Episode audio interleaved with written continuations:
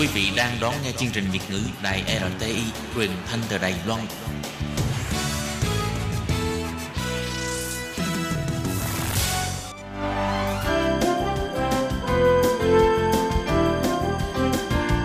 Xin mời quý vị và các bạn đến với chuyên mục Nhìn ra thế giới. Chuyên mục này gồm những nội dung liên quan đến quốc tế,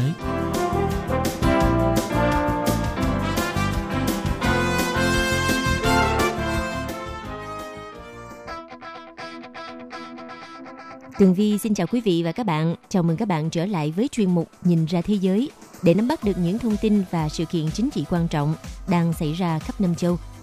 Các bạn thân mến, nội dung của chuyên mục ngày hôm nay bao gồm những thông tin như sau. Mỹ đưa nhóm người xin tị nạn đầu tiên đến Mexico vào ngày 25 tháng 1. Hội nghị thượng đỉnh giữa Mỹ và Triều Tiên lần thứ hai sẽ được tổ chức vào cuối tháng 2 đây được coi là một bước tiến tích cực trong tiến trình phi hạt nhân hóa bán đảo Triều Tiên. Mỹ và Venezuela triệu hồi nhân viên ngoại giao về nước. Cuối cùng là Liên minh châu Âu sẽ thảo luận các biện pháp trừng phạt Nga về biển Azov. Sau đây xin mời các bạn cùng theo dõi nội dung chi tiết.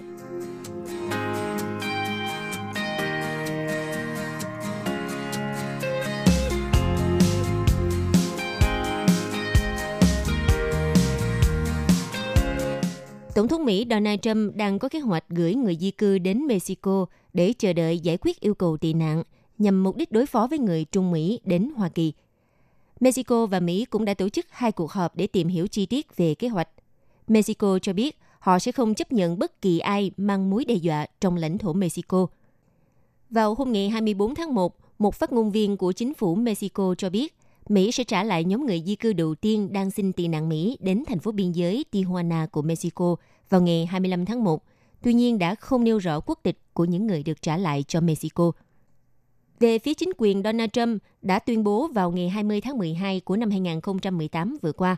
rằng họ sẽ đưa những người di cư không phải người Mexico qua biên giới phía Nam Mỹ trở lại Mexico để chờ trong khi các yêu cầu tị nạn của họ được xử lý – Chính sách này nhằm giúp cho Mỹ đối phó với sự gia tăng số lượng người Trung Mỹ đang xin tị nạn vào nước này. Bộ An ninh Nội địa Mỹ đã không trả lời ngay lập tức về việc khi nào chương trình bắt đầu, mặc dù một quan chức của Bộ cho biết chính sách này sẽ không áp dụng cho những đối tượng dễ bị tổn thương và trẻ vị thành niên không có người đi kèm. Hiện nay, theo các nhà phân tích cho rằng, thật khó có thể khẳng định Mexico có thể giữ những người xin tị nạn Trung Mỹ đang cố thoát khỏi đói nghèo và tội phạm an toàn hay không – đặc biệt là ở các thị trấn biên giới, nên mà thậm chí còn bạo lực hơn là các thành phố quê hương của họ.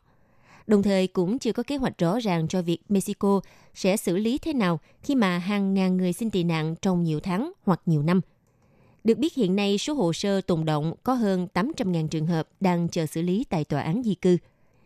Chương trình bảo vệ người di cư được ban hành bởi Bộ An ninh Nội địa Mỹ là một trong một loạt các biện pháp được thực hiện bởi chính quyền Donald Trump nhằm mục đích khiến cho người Trung Mỹ khó vào nước này hơn theo luật tị nạn. Và theo Donald Trump lập luận rằng hệ thống tị nạn đang bị lạm dụng.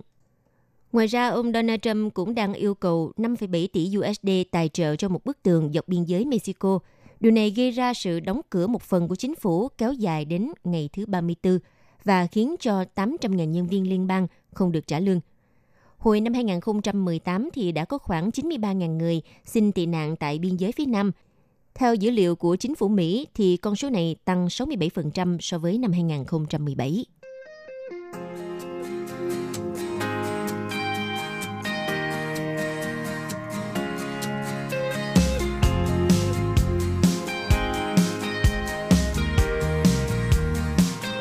Theo Nhà Trắng cho biết, Tổng thống Mỹ Donald Trump và nhà lãnh đạo nước Cộng hòa Dân chủ Nhân dân Triều Tiên Kim Jong-un sẽ tiến hành cuộc gặp thượng đỉnh lần thứ hai vào cuối tháng 2 này – đây được coi là bước tiến tích cực trong tiến trình phi hạt nhân hóa bán đảo Triều Tiên, khi mà các cuộc đàm phán Washington và Bình Nhưỡng đã lâm vào thế bế tắc trong nhiều tháng qua.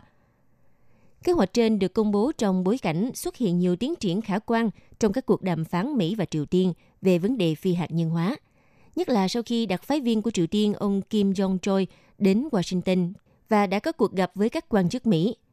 Theo Nhà Trắng cho biết, Tổng thống Donald Trump đã gặp ông Kim Jong-choi trong một tiếng rưỡi – hai bên đã thảo luận về phi hạt nhân hóa và kế hoạch tổ chức cuộc gặp thượng đỉnh Mỹ và Triều Tiên lần thứ hai. Ngoài ra, theo Nhà Trắng cho biết thêm, ông Donald Trump đang rất trông đợi vào cuộc gặp sắp tới với Chủ tịch Kim Jong-un và đã gửi một bức thư tới nhà lãnh đạo Triều Tiên. Và đương nhiên, động thái này đã nhận được sự phản hồi tích cực từ phía Bình Nhưỡng. Theo hãng thông tấn nhà nước Triều Tiên KCNA, Chủ tịch Triều Tiên rất hài lòng khi nhận được lá thư của ông Donald Trump, đồng thời tin tưởng vào cách tiếp cận tích cực của Tổng thống Mỹ. Nhà lãnh đạo Triều Tiên Kim Jong-un còn bày tỏ thiện chí và sẵn sàng cùng Mỹ từng bước hướng đến mục tiêu chung trong cuộc gặp sắp tới. Hãng thông tấn KCNA còn cho hay, Chủ tịch Kim Jong-un đã chỉ đạo cho các nhóm làm việc của Triều Tiên chuẩn bị cho cuộc gặp thượng đỉnh Mỹ-Triều sắp tới. Điều này hoàn toàn trái ngược với quan điểm mà nhà lãnh đạo Triều Tiên đưa ra hồi đầu năm nay, khi cảnh báo Triều Tiên sẽ tìm hướng đi mới nếu như Mỹ tiếp tục áp đặt lệnh trừng phạt lên các chương trình hạt nhân của Triều Tiên.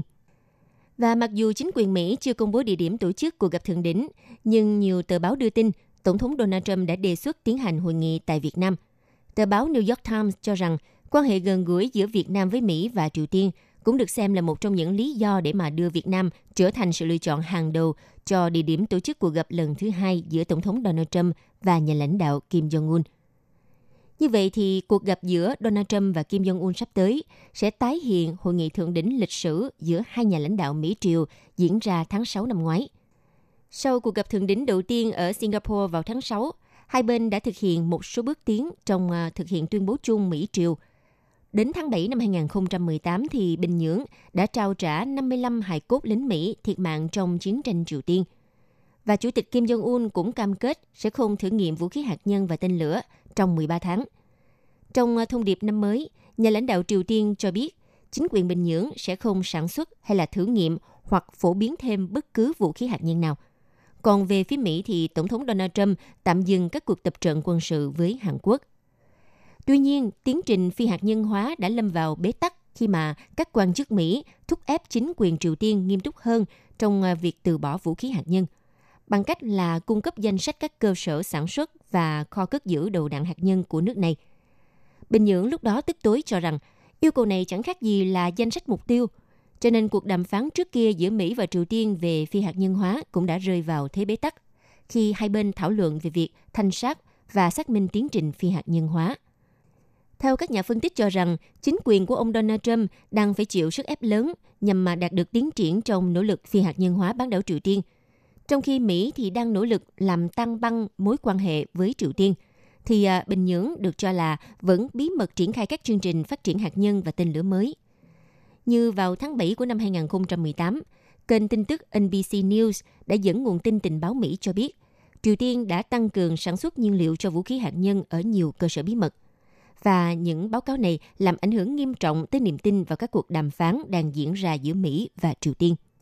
Trong khi đó thì cũng có không ít quan ngại cho rằng thời điểm ấn định cuộc gặp tiếp theo giữa Donald Trump và Kim Jong-un hơi vội vã,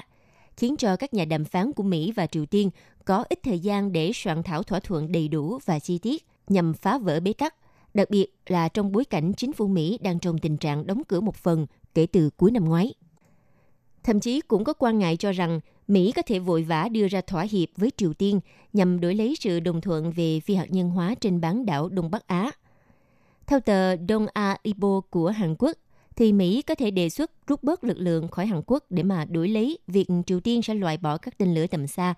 Nhưng viễn cảnh này sẽ để các đồng minh của Mỹ trong khu vực như là Hàn Quốc và Nhật Bản đối mặt với thách thức khôn lường. Tờ Dong A Libo cũng cảnh báo, một hội nghị thượng đỉnh Mỹ-Triều vội vã như vậy có thể sẽ dẫn đến sự dễ dãi nguy hiểm đối với vấn đề hạt nhân Triều Tiên – Quan ngại này không phải vô căn cứ khi mà gần đây Tổng thống Donald Trump bất ngờ tuyên bố sẽ rút 2.000 binh sĩ khỏi Syria, bất kể sự phản đối của các đồng minh Trung Đông. Mặc dù vậy thì à, giới quan sát vẫn kỳ vọng cuộc gặp giữa hai nhà lãnh đạo Mỹ và Triều Tiên phần nào sẽ giúp khai thông tình thế bế tắc hiện nay. Phủ Tổng thống Hàn Quốc hy vọng cuộc gặp thượng đỉnh lần thứ hai giữa Mỹ và Triều Tiên sẽ tạo bước ngoặt mới trong nỗ lực loại bỏ vũ khí hạt nhân trên bán đảo Triều Tiên. Tuy nhiên, Bộ trưởng Ngoại giao Hàn Quốc ngài Kang Kyung-hwa cho rằng cuộc gặp sắp tới cần mang lại những kết quả cụ thể hơn nhằm tạo ra những bước tiến thực sự lớn trong đàm phán hòa bình trên bán đảo Triều Tiên và phá hủy các kho vũ khí hạt nhân của Bình Nhưỡng.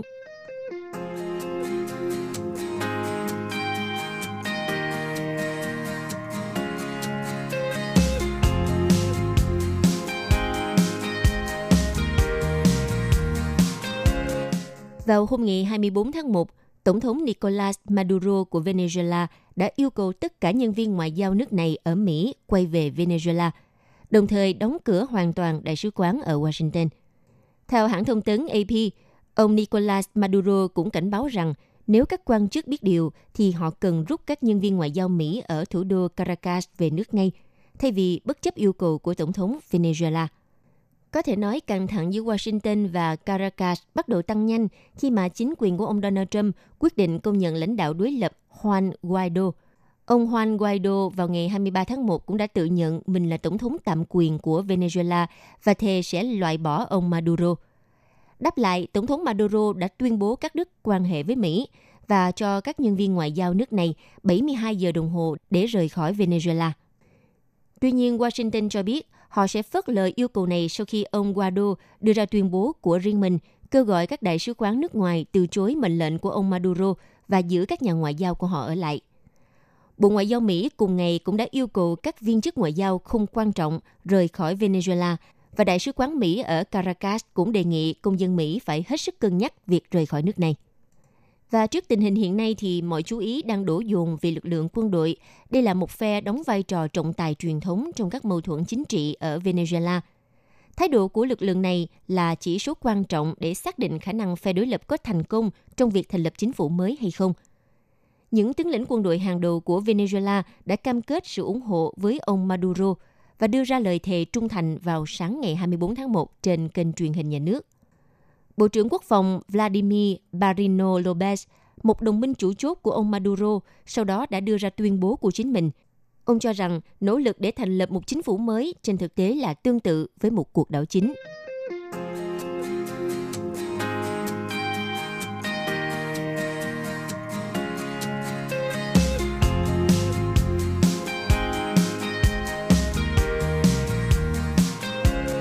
Vào ngày 24 tháng 1, Ngoại trưởng các nước Liên minh châu Âu cho biết họ sẽ thảo luận các biện pháp trừng phạt bổ sung đối với Nga liên quan tới cuộc đối đầu với Ukraine trên biển Azov vào tháng 2 sắp tới.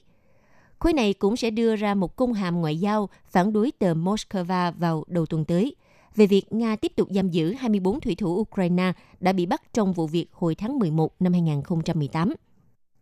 Các nước Liên minh châu Âu từ lâu đã áp dụng một đường lưới cứng rắn đối với Nga – nhất là các nước Litva, Thụy Điển, Anh và Ba Lan, hiện ủng hộ đề xuất trừng phạt của các quốc gia như Đan Mạch và Slovakia. Họ cho rằng áp lực từ Pháp và Đức đối với Moscow để thả các thủy thủ không có kết quả.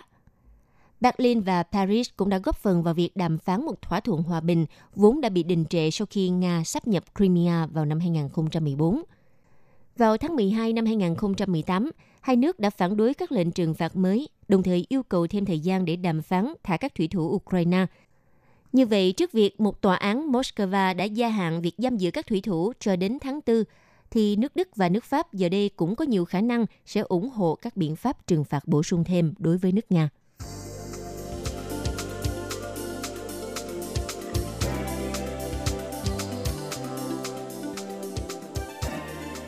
Quý vị và các bạn thân mến, vừa rồi là chuyên mục Nhìn ra thế giới do Tường Vi biên tập và thực hiện. Xin cảm ơn sự chú ý lắng nghe của các bạn. Hẹn gặp lại trong chuyên mục tuần sau cũng vào giờ này. Bye bye!